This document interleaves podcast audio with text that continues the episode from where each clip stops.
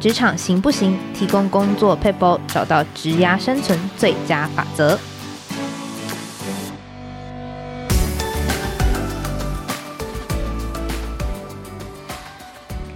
听众朋友们，大家好，我是经理人月刊采访编辑吴美心。在今天的单元，我们会提供职场大小困扰的小背包，让你解决工作烦恼，即学即用，为职涯加分。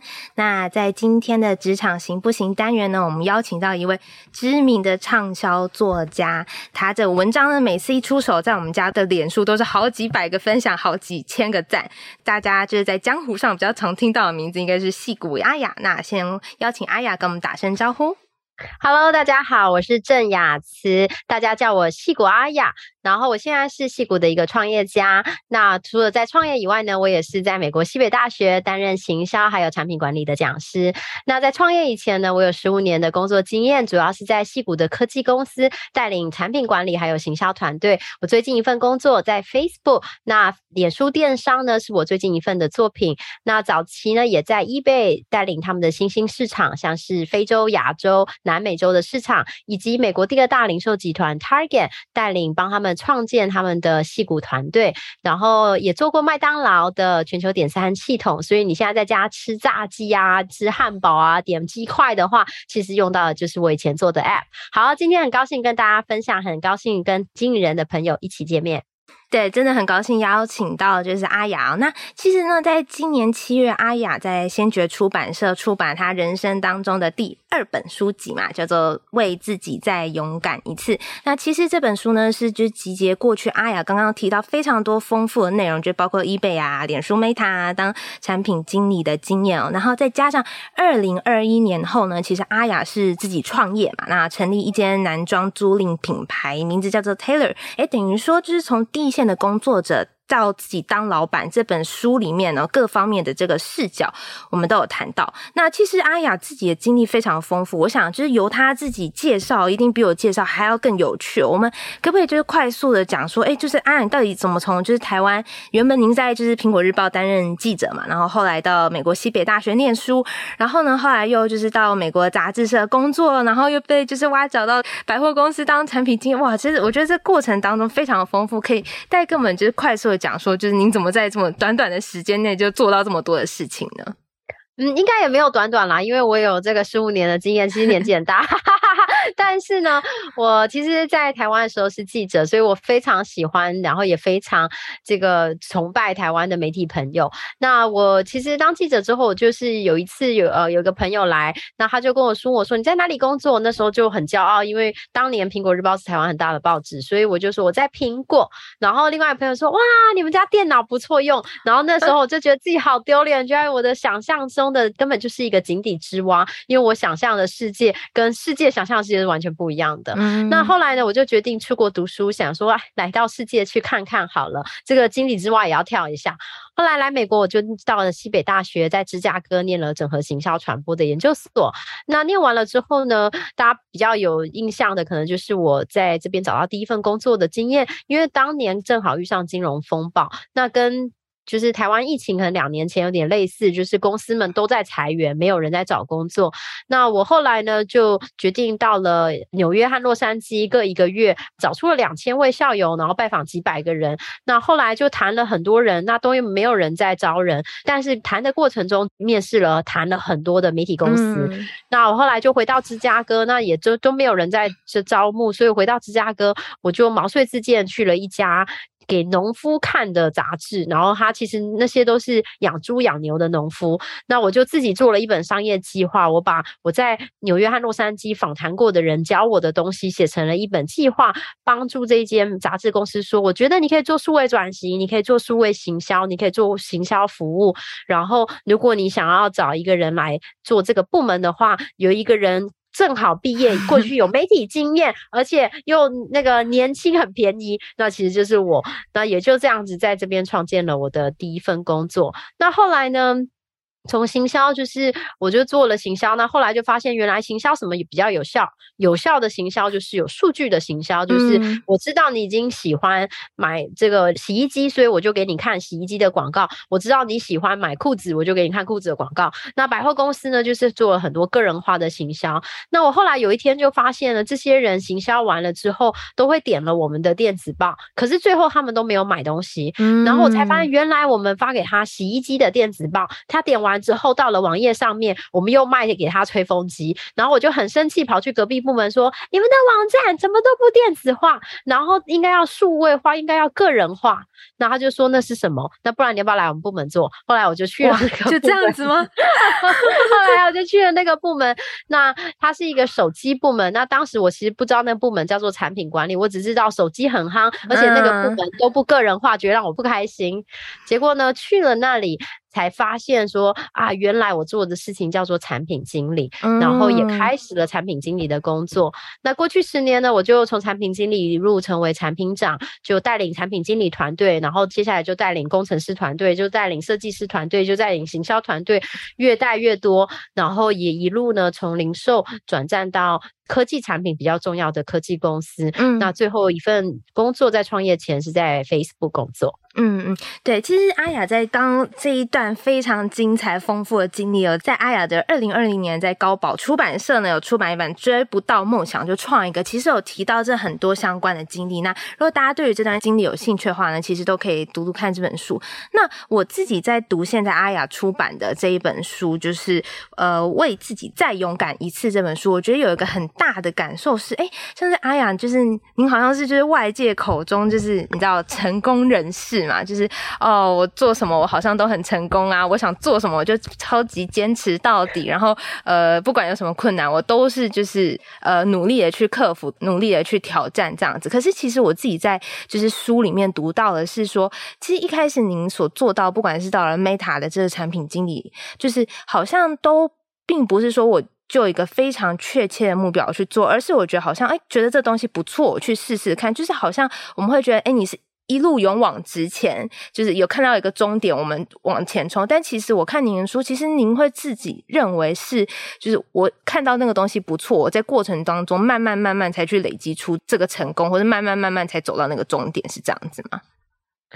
其实我看到这一题的时候，我就当下觉得这是我遇过最棒的记者了，就是因为我觉得，呃，我觉得美心呢写的题目比我自己还了解自己，因为我看完这一题之后，我就觉得，哇，对耶。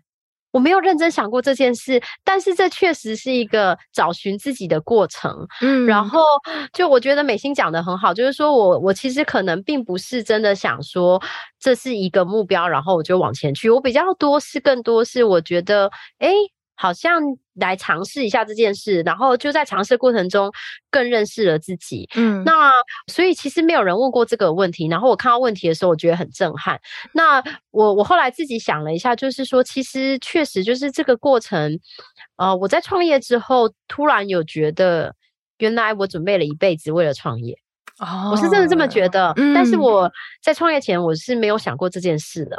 嗯，然后也没有想过，嗯嗯、我甚至在两年前开始有创业的想法之前，这辈子都没有想过我会当创业家，然后也没有接触过任何新创，不能说没有任何啦，因为还是经常就是有很多辅导别人机会啊，或者是学是学。校有什么比赛什么之类的，但是就是说这不是我想过的事，我觉得我以前比较多是。觉得怎么样会比较好，就去做哦。觉得这个第四大零售集团比第二大小，所以就去了第二大。觉得科技公司好像比零售变迁更好，所以就去了科技公司。觉得如果能够做全球的产品，比不是全球产品好，那就去做。那呃，觉得后来就是科技公司的时候，觉得在产品团队会比行销有影响力，嗯、就去了产品团队。所以其实以前比较没有想自己想要什么，那反而是这一次，因为已经在大公司做了，也做了重要的位置，然后工作也有一些瓶颈，才第一次好好自己想说我想要做什么。那在创业之后，也才才发现啊，原来以前很多做过事情是为了这一刻在做准备。嗯嗯，我很好奇那一刻的 moment 是怎么察觉到，就是他怎么会突然发现说，哦，其实我是真的对于创业这件事情还蛮有兴趣的。因为我自己在书里面其实有看到的是说，就是您大概有分析一下自己的个性嘛，就比如说我，我觉得我喜欢就是呃，我不太适应大公司的制度，然后可是我又很想要有就是自己的一定的就是决定权跟就是。自由的权利这样子，就是我会好奇，就是那个创业的那一个当下是怎么样子去决定，我就是要创这个业，因为我觉得这个，你看在台湾创业，它都不是一件容易的事情，何况它是在美国这么竞争，然后这么激烈的环境当中要创业，就是在那个当下，我那个心态是有一个转换吗？还是我怎么样子就下定决心，我想要去做这件事情？我觉得是相反的，就是可能我是一个比较半瓶水，觉得。觉得我看到是半瓶，就是 full，就是 half glass full 的人，啊、所以像你刚刚说，你觉得，哎、欸，台湾都已经这么辛苦，我就觉得我都已经在矽谷，那不创业不是很可惜哦？对，嗯、那可能大家会觉得，嗯、可是你，可能大家会觉得你，那你是你在那边是一个外国人呢、欸，你又是一个女生，然后在做科技公司，而且你没有做过 fashion 呢、欸，而且你也不 fashionable，我然后但是我想到是觉得，哦，因为我不 fashionable，所以。不喜欢时尚的人，我也有机会让他就是做比较时尚的事情，嗯，所以我那更能能够了解一般大众的想法，所以我比时尚的人更好，就是可能就是同一件事，哦，但是我看到的是另外一件事。然后我就比如说，大家觉得哇，你已经年纪这么大了，还要来创业，那我就会觉得这样我就很有经验，就是比较人家都说就是要那个就是。成功创业的人是平均三十七到四十五岁开始创业，然后我我在这之间，我再过三天就两天就生日了，各位，先预祝阿雅生日快乐！其实大概三十五到四十五之间，呃，可能大概三十二到。三十，不要不要再告诉我，不要再猜了。对，反正就是我，我就觉得说，我觉得这是刚刚好有这个一，第一是刚好有这个题目，因为我觉得创业其实是你要对一件事情很有热忱，因为。当然也有人就是哦，我创业决定要创业，我来来想题目。但我觉得大部分的时候都是你对某一个题目是有热忱。比如说我过去几年就因为在大公司，然后常常就是觉得很差，去开会的时候惨了，大家一定会发现我是一个蠢包。然后但是所以才想说我应该要穿好看一点，这样子就算大家觉得我是蠢包，看起来还是很像样。所以才开始就是租衣服啊。然后后来租衣服之后，我就很喜欢这服务。我以前住在旧金山，然后。我会每天下班之后就去那个店里换衣服，就是那家店就变成是我的衣橱，你知道？就是下班之后就赶着去换衣服，哦、然后遇到店员都认识我，他们都觉得我很烦，但是我还是每天，因为他以前有一个无限次换的服务，然后我甚至跟我男朋友说：“哎、我们可不可以搬到那店旁边？” 就是已经疯狂热爱到这样子，对，疯狂热，因为某种程度上，我觉得我有点像是那个参考书效应，你知道以前。当学生的时候都没有读书，但是买了参考书，那一天就觉得 考得比较好。虽然根本就是去去打高尔夫球的时候什么都不会，但是买上了漂亮的高尔夫球裙之后，就觉得自己很有自信，嗯，有个武器的感觉。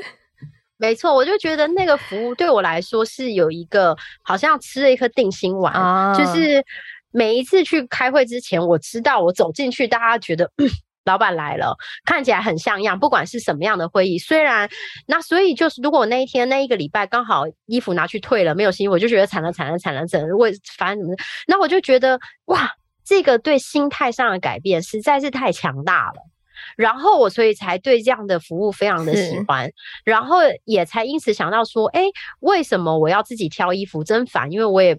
不在意时尚，我只是希望能够有这个约会顺利，工作是顺利。然后，比如说是哪一种会议顺利，比如说我今天要来接受经理人采访，所以应该穿一个高阶经理人洋装。我刚刚真的在选衣服的时候，这个这么想，我是想说，嗯，今天要选一件黑色，这样子那个经理人才会觉得我像是经理人。所以我觉得第一是要有题目，然后当然也是要有团队，因为一个人就是做这件事，是不是听起来很可怕？所以刚好当时我在芝加哥大学 MBA 的同学，嗯，他说他这辈子都想要当服装设计师，但是他是一个会计。那他擅长的东西呢，又是物流。那我们就是作为衣服租赁，其实有物流，因为有运衣服出去，还要运衣服回来，然后还要洗衣服，所以其实是需要另外一个人。第一喜欢。时尚，而且了解物流，那刚好我的强项又不是这些东西，所以，然后在 Facebook 工作的时候，坦白说，后来也有点遇到瓶颈，嗯，然后所以就刚好天时地利人和，然后就开始了这个机会。而且我一开始其实没有想要创业，我是想说，那我要去新创看看，所以我就去很多新创面试，有那种公司是一走进去。开门的是厨师啊？为什么？他说：“哦，我是你好，我是那个老板的私人厨师。”我想，哇，以后我当创业家的时候，我也要私厨。现在有我男朋友是私厨，因为他是厨师。然后也有那种进去公司乱的跟什么一样，然后问他们什么制度都没有。可是公司超级赚钱，因为他们就是非常了解用户，也有那种就是哇，里面就是每一家公司都长得完全不一样，办事的风格也完全不一样，但是他们都一样的，就是没有人是在已经学会创业才来创业，他们都在创业的过程中还在学习，然后那是那个 moment 让我决定哦。原来大家都是一边创一边学，不是我先来创业，学完了之后再来创，也因此让我有了信心开始做了创业。嗯嗯嗯，其实我觉得刚刚阿雅讲到一个很重要的点是，就是第一个是我们会有时候会觉得，哎，这个东西好像大环境好像不太不太利嘛，但其实有时候换个。方向想，它反而是就是有利于你的因素啊。就比如说我自己不太会打扮，那就表示我可能其实很知道不太会打扮的人的消费者的需求是什么。然后再第二个话是，就是你找到自己感兴趣的题目，像阿雅，其实就是你自己从自己的自身经验出发，发现哦，如果我今天穿的诶有气势一点，或者我今天穿的比较 casual 一点，可能大家就会用不同的方式去看待你。就也因此呢，然后再加上自己有自己一个很喜欢的这种呃服装店啊，这种。有自己有接受亲身体会过这样的服务，所以我们就决定去创这个题目。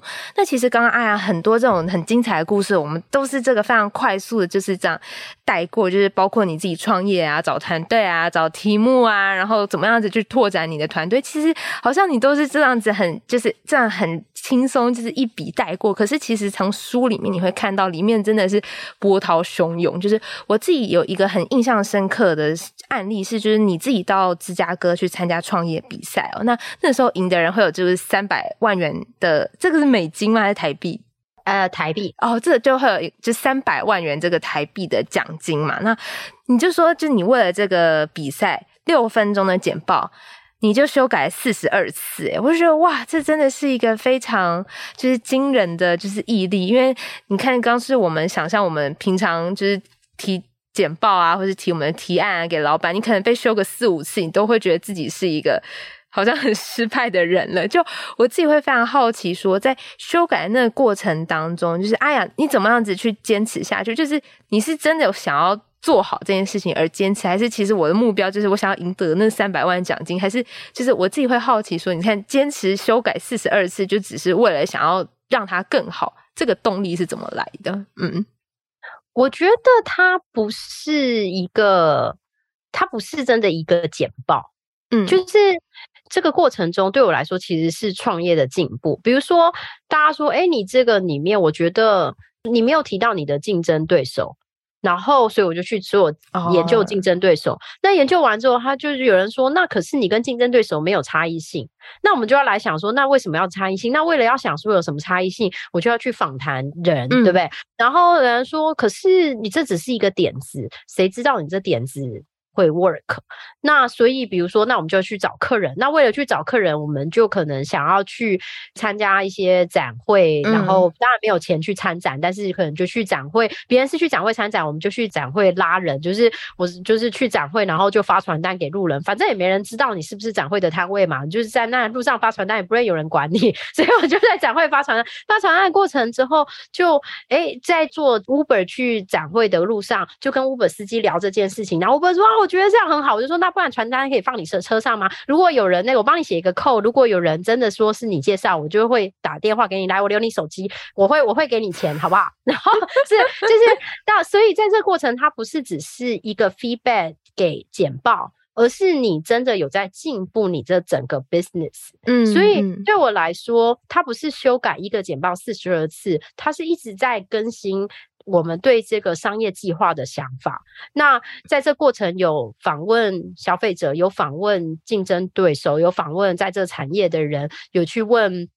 不同的人有去问，可能很时尚的男生，可能有问不时尚的人，有接受不同的东西，所以我觉得对我来说，这个是一个这个进步的过程。所以如果大家在大公司工作，其实也可以这样想，就是说。比如说，像我之前四四十二次还不是修改简报，是四十二次我找了真正的裁判，哦、以前的裁判。嗯，因为我想，如果要练习简报，什么最有效呢？当然是那个比赛的裁判。当然，我倒不可能找到比赛裁判，因为他们是裁判。那我可以找比赛以前的裁判吧，或者是比如说，我可以找以前他们在区冠军的裁判。比如说，可能有这个南美洲冠军裁判。那南美洲冠军裁判现在已经没有在评美，比如说美洲了，所以嗯。北美洲了，所以我就找了这些世界各国的，后来就是跟他们做模拟练习四十二次。那当然过程修改一定是不止四十二次，所以更多。那但是我觉得这个过程对我来说是一个整体的创业的进步。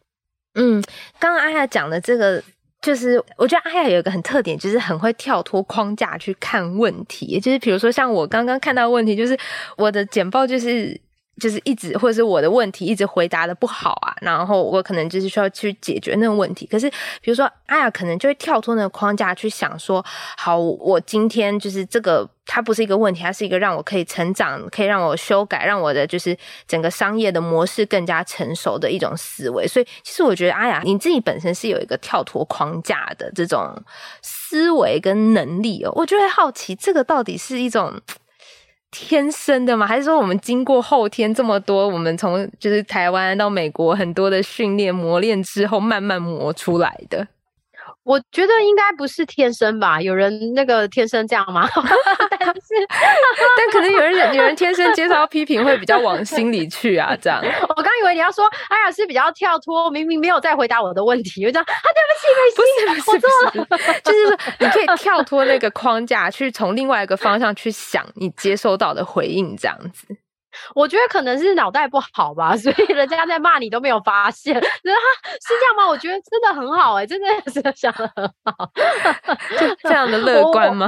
嗯，我觉得可能也有的，就是乐观这件事。我今天早上还在跟我的呃合作伙伴、商业伙伴开会，我就跟他说：“我跟你说，我们之前说答应要帮忙协办一个戏谷的时装周，然后。”我跟你说，他们答应要给我们三个 fashion show，然后我就说哇，我觉得实在太好了啦啦啦，然后他就说我们死定了，三场 fashion show，我要去哪里找那么多 model 跟那么多衣服，然后还要不不不不，然后我们现在这样，如果衣服都出去，最好的衣服这样客人就穿不到了，然后这样，嗯，我都没有想到这些事诶、但我觉得真的很好，我们有三场 fashion show，所以可能。就是脑袋不好也是有好处的，就是你想的比较少，所以就赶快去做了。这样子会有一个，就是比如说像刚刚的这种三场 fashion show 的这种。案例，或者说，哎呀，你自己有经历过，就是我觉得超棒，然后我想要先做，做了之后，就是我先 get 到一个东西之后，我再想方法、目标跟策略去做的这种，就是我我原本我达到这个目标，然后我怎么样子慢慢让它落地，就是哎呀，你你自己有这样子的一个经验，就是有比较系统性的方法，可以让某件事情好像感觉很难完成，然后最后完成的这个过程嘛？嗯。一定有啊，因为比如说，就是像我在书里面有提到，我后来有机会啊上了 ABC 新闻、午间新闻这样子。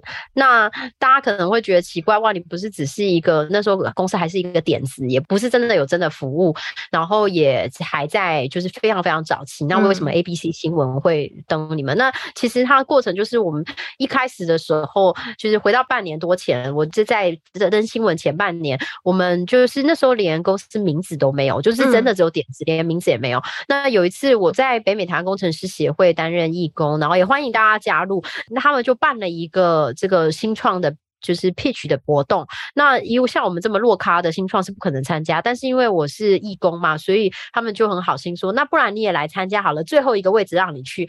那我就在去之前呢，就赶快把名字想出来，就赶快上网那个 Facebook 问大家，大家觉得要叫什么名字呢？然后就然后就随便选了一个就去，然后就临时就自己就是请那个朋友就是画了一个 logo，然后就去了。去了之后就真的有了这个，为了要简报嘛，所以就真的做了第一场简报。那也靠着第一场简报，我们后来就又报名了一个台湾 Take Arena 的一个计划，就去参展，参加了这个 Take 矿区然后。去了，在过程中就在展会，人家是去展会卖东西，我们去展会那时候，因为连市场的调查都还没做，所以去展会访问别人，说：“请问一下，你觉得这个点子怎么样呢？” 然后，请问一下，你觉得我们这如果是这样的点子，这个公司应该叫什么名字？然后，然后后来一访呢，就访了三百多个人，那其中呢，也有找到一个美国一个时尚杂志的记者，嗯，那后来我们就一直跟他联系，一直这个不断的骚扰他，然后后来他就说，我们真的对这样的东西没有兴趣。结果过了两个礼拜之后，他突然 email 回来说：“我同事正在做一个男装租赁的题目，因为你也知道，记者有时候根本不知道什么时候老板会给你什么题目嘛。对，我们突然在做这个题目，我记得你好像有这件事情，你还愿意接受采访？我说：哎，太好了，就去。然后准备了十几页的那个答案，想说哇，他问到什么都好，然后讲得超好。结果一个月过去了，他都没有登，然后我们又 follow up 也没有登。”就是你也知道，有时候被采访之后，可能也不会等，然后就石沉大海了。老板决定这个脱稿，就是之后再留稿以后再说吧，然后就再也没有上。然后我们就，但是因为这个机会呢，我们就开始又又还有参加比赛嘛，刚刚不是说四十二次比赛，就又找到了客人练习，然后访谈了很多很多人。后来是在比赛的过程中呢，我们就那个我们的。我们就赢了西区的冠军。那为什么会赢？其实是运气很好，因为呢，我就是报名了比赛之后，我就忘记我有报名比赛。嗯，然后。就过了几个月之后，突然有一天想说，我们是很久以前报名过那什么东西，然后才发现那时候报，因为一开始连公司 email 也没有嘛，所以就是随便拿了一个什么乱七八糟 email，所以才发现去找出，然后因为那是报学校校友的创业比赛，所以他一定要用学校的 email，那谁会去搜那个学校以前的 email，对吧？是不是？所以我就过了好几个月之后，一打开发现，在两个月前学校有 email 说你们已经进了那个初赛。然后一打开，发现再过几天就要比赛了。嗯，哇，定了。然后后来我们就去比赛之前呢，我就呃在之前有过一家公司做类似跟我们一样的事情，后来倒了。然后我一直知道这家公司，可是一直都没有找到那个创业家，因为倒了之后就没有人理你们，就创业家也不知道去哪里了。所以我就在比赛之前一天，我又在 email 这个创业家一次。我就说我们要去比赛，我真的很想要找到你，知道为什么你们会倒？然后没想到他就回我了。然后在初赛的时候，评审问的第一个问题就是：我听过这一家公司做过类似的事情，他们后来倒了，你知道他们为什么倒吗？你们为什么做一样事情？嗯，我说有，我昨天还跟那个创业家讨论过，他们为什么倒是这样。可是这件事情是现在这个时代不一样的，啦啦啦。然后我们就进了决赛。进决赛之后，我们就想说哇，这次有有机会应该要上个新闻，因为下一次什么时候再有。比赛成功的这种事，然后我们就请了一个公关老师。公关老师说：“你千万不要去，因为你们不是冠军呐，冠军才能够上新闻。”我就说：“我不管，你试试看，因为我们也不知道会不会冠军。要是没有冠军，那不就没有了。”然后我我就请他去找了。ABC 新闻，嗯，然后我们就用了一个题目说，哎，西北大学的老师要去参加芝加哥大学的比赛哦，因为就好像清大跟交大这两个学校是有点就是不是很好这样，然后没想到他们就登了，登完以后，为什么讲了这么长的故事？就是我就拿了这个新闻去给那个。放了很久都不登的半年前的那个记者说：“我们现在有人登我们喽，你可以也登一下吗？你记得吗？那个稿子是不是在垃圾桶？给我捡出来。”然后后来他就真的登了。登完之后，我们就得到了第一个合作品牌，在加拿大的一个牌子看到新闻跟我们联络。所以记者的工作是很神圣的，好不好？各位，请你一定要尊敬经理人，立刻去买三本回家。谢谢大家，感谢感谢阿雅，顺便帮我们广宣。就是我自己刚刚这样一连串听下来，会觉得哇，阿雅真的是一个行动力超级强的人，就我自己会好奇，因为其实像为自己再勇敢一次这本书里面，其实你是总结十二项你自己在职场上觉得很重要的这种硬实力嘛。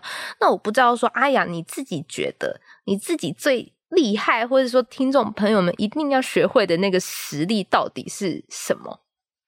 我觉得最重要的实力呢，其实是整体来说，我觉得就思考啊，一定要脑，一定要脑。一定要有脑，讲三次。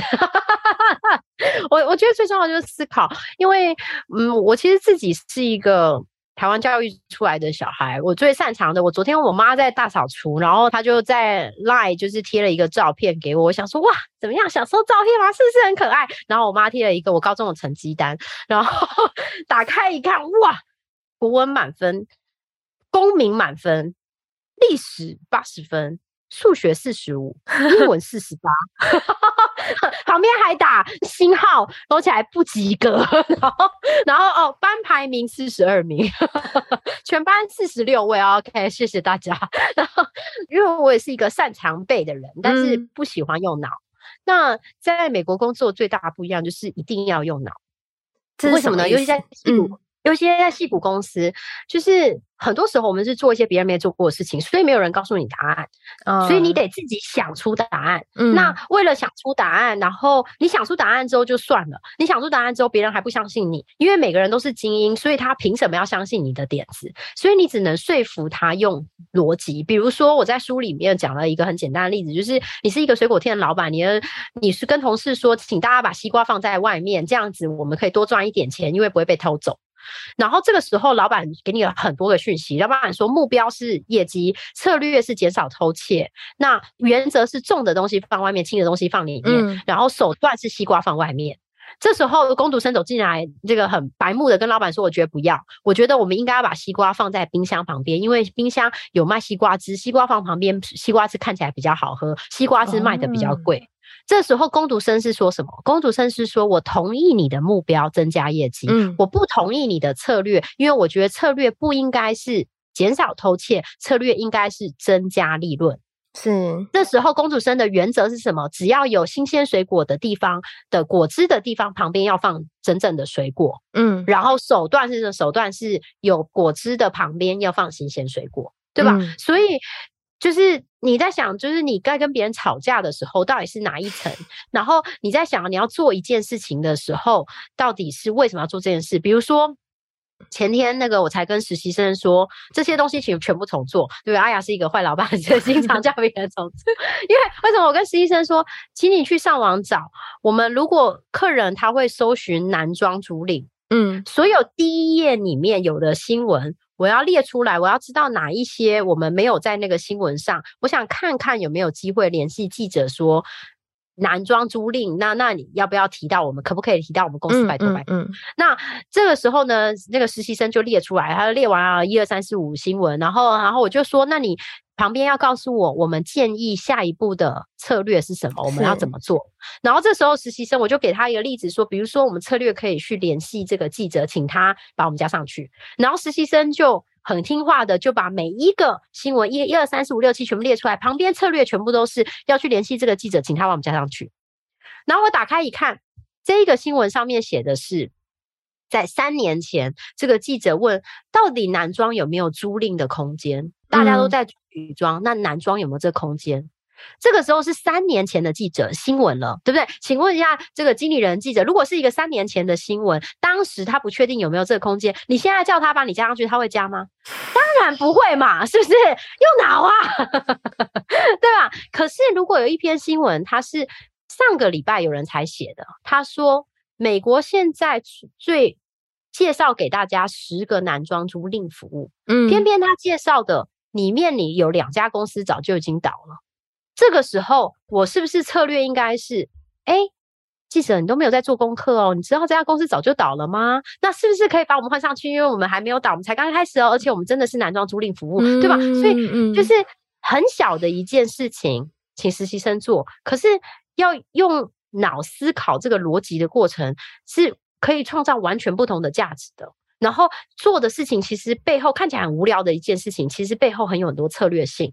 那我觉得这个是在美国工作，在戏谷工作，我看到最大的不一样就是为什么要做这件事？那我们在做这件事背后的逻辑是什么？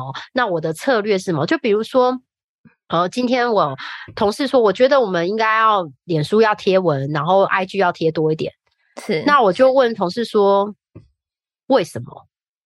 我说没有，因为大家都在那上面，所以一定要。我说为什么？因为现在我们的客人都是上网搜寻了之后，看到新闻之后来到我们公司。那社群媒体扮演的角度，对我们来说是的角色是什么？同事说我不知道，哎，觉得好像没有。我说，比如说，你说我们放角色是，如果有人上网看到我们新闻之后，然后来我们网站上面看一下，确定我们没有倒。对吧？因为别家有的倒了，我们没确定我们没有倒。嗯，那我们这个策略是不是就我们要至少一个礼拜天文一次，让大家知道我们还活着，很好哦，对吧？那还是说我们是觉得，诶，我们现在只有这个通路是大家都会搜寻，然后找到我们网站，但是我们想要创造一个新的不同的通路，因为我们相信什么什么假说，对吧？那我做这个社群行销的方式就跟原本另外那个方式完全不一样了。嗯嗯嗯嗯，所以我觉得思考力是最重要的。嗯嗯嗯，对，其实阿雅刚刚讲了很重要的一个点是，就是你在做一件事情的时候，你一定要去对准某个目标嘛，就是你要去想说，哦。这件事情到底是为了什么而做？就是刚刚可以拆成目标、策略跟手段。有时候你目标在那里，可是你的策略跟手段不一定是一定只能依照那个方向，而是要去回扣到说最上层的那个目标，他希望达到的原因跟他做的那个关键到底是什么？我们再去去发展说下面的那个策略跟下面的手段。那所以其实是中间当中是有很紧密的这个逻辑去扣的。那其实我觉得刚刚阿雅有讲到一点，我觉得在书中读到也非常有。有趣，其实这个观念也可以放在你跟就是同事职场，就是刚刚有提到你跟同事吵架啊，上面就是他也可以运用到这个概念，对吗？因为我记得在书中有一章是冲突力嘛，其实就是在讲说你跟就是同事吵架的时候该怎么吵，就比较不会伤感情，但是又可以把就是事情解决这样。对的，我觉得这个其实冲突解决是很难的嘛，嗯、因为。就是谁不想吵架吵赢呢？对不对？或者是是不是想要就是假装吵输，其实吵赢，对不对？所以那那我觉得在这边很重要，就是像我们有几个方法，经常在大公司会做，特别是就是比如说，我建议我们要做方案一，你建议我们要做方案二，嗯、那先讨论，先不要讨论方案一，也不要讨论方案二，我们先来想，我们这次决定要做专案，那我们要怎么选出一个好的案子来做？我们先来先想一下这个选择的条件，比如说哦，可以赚多少钱？比如说可以需要多少工程师的资源？比如说可以多有未来性？比如说能够多符合公司现在今年的策略目标？比如说老板会多开心？比如说这隔壁同事会最不生气，对不对？比如说我们先列出这些，那当然很聪明的人可能立刻就脑袋可以配合说哦，我想要方案二，所以。要这个这个条件表，而大部分人都蛮笨的，所以就当你在想这些这个选择的 KPI 的时候，通常不会不会比较公正。因为你可能很难立刻连接到你在推的这个计划，那所以我们通常会先退一步说，我们可不可以先讨论我们选择的条件是什么，我们再来去来调讨论哪一个比较好。那另外一个很好的方式就是说，你可以找个就是跟你吵架的人，请他找老板来，你跟老板来，这样我们就可以四个人对打，不是啊，就可以四个人 一起来讨论。那讨论之前呢，一样的，你可以说，我们如果在意的是赚比较多钱，我们应该要做方案一；我们如果在意的是可以做。比较少是比较轻松，我们应该做方案二。嗯嗯、那你上双边的老板最在意的是轻松快速还是赚钱呢？那还是更多的用户到底在意的是什么？是要广告多还是要读者多？是要？大家觉得读者觉得说好棒棒，还是希望点阅率很高？到底是最在意的是什么？那我们就可以依照这个来做一个讨论，然后最后有很清楚的说是哪一个方案比较好。是我想要延伸一个问题，就是因为像刚刚呃阿雅你有提到说，我们有每个人你都会有自己的目标啊，譬如说我可能觉得哎我要赚多一点钱，有些人觉得我要赚曝光，然后有一些人觉得是哎就是单纯服务顾客满意度好。就就你自己，你现在已经是一个老板了嘛？你有没有觉得其实哪一样？这样子目标是算是比较好的目标，这算是一个有点别比较延伸的问题。但我自己会很好奇，就阿雅你的回答，因为包括你自己，不管是从你的工作的选择啊，还是你自己创业啊，或是你看你到生活当中，你都要处理大大小小不同的目标冲突吗？你自己有没有觉得一个比较好的目标是什么样子的目标？嗯，我实在太爱你了，因为你问的问题都是别人没有问过我，我觉得很喜欢，因为这样就可以强迫我思考，这样子太好了。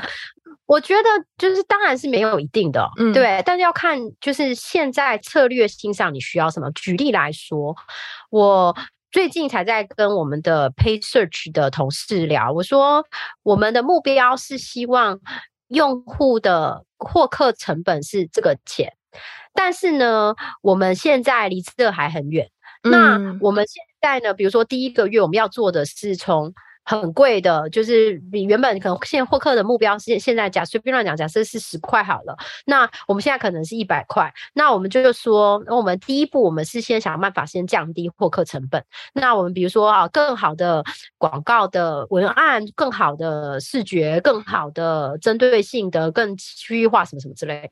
可是比如说我们已经做做做从一百块变变变到二十块了，那现在只差一点点。那这个时候，我同事就这个属下就问我说：“所以我们现在应该要继续加油，那个得到十块，对吧？”我说：“不是，因为呢，我们现在已经很接近了。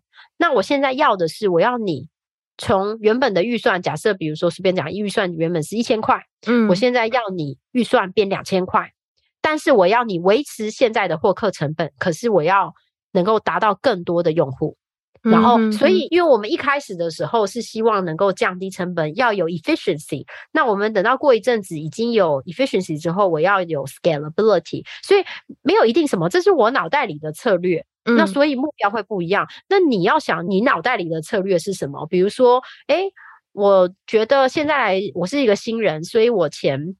三个月的策略是让大家觉得我不是笨蛋，所以呢，我希望能够做一个很小的 win，让大家觉得开心，很小的 win。所以这个时候，因为这个策略，我选择的条件就是我要选一个很简单的案子，一定会成功，但是又让大家有感。所以呢，我会先去问大家，你觉得我最希望我在未来两个礼拜帮忙的事情是什么？嗯，这个时候你的选择条件就是案子要够小，而且要有感，所以一定要是同事建议的东西。对吧？可是比如说，诶，现在已经到了年底，然后公司已经业绩看起来就没有达标，我们就没有年终奖金了，觉得很害怕。所以这时候我们最在意的就是那个业绩了，其他事情都不在意，因为我们只想要拿到年终奖金，对吧？所以我觉得最重要还是你要思考说，我们现在策略性是什么？嗯，比如说我们现在要很便宜。获我们要现在获客很贵，可是没关系，我可以打进市场。一旦我进入市场之后，我垄断了之后，我就变贵了，没人可以治得了我了。就是到底策略是什么？然后这个策略背后有没有一个假说来验证这个策略？那能不能先用比较小的方式来验证这个假说？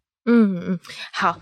那其实刚刚阿雅讲到了一个，就是我帮大家总结一下，就是说你自己本身心中要有个假说。那重点是这个假说它能不能够去符合你的策略，以及你最后能不能够去验证你的假说，就是这个假说它到底是不是成立的。那假设不成立的话，我们可以怎么样子去阶段性的调整，而不是说我就是死抱着某个策略，我就是要这样做这样做，而是你要根据你自己阶段性的发展去调整你自己的状态，跟你想要达到的那个目标。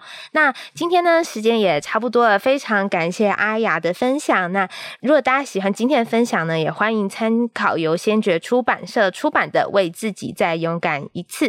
那希望呢，大家在听完今天的分享之后呢，也能够获得满满的勇气。那以上呢是今天的节目内容。如果喜欢经理人的 p o c k e t 欢迎订阅、留言或给五星评分。那如果任何职场困扰的话呢，也欢迎填写资讯栏中的表单，我们有机会邀请职场专家为你解答哦。谢谢阿雅。谢谢大家，我是为自己再勇敢一次作者西谷阿雅，谢谢大家，谢谢，拜拜。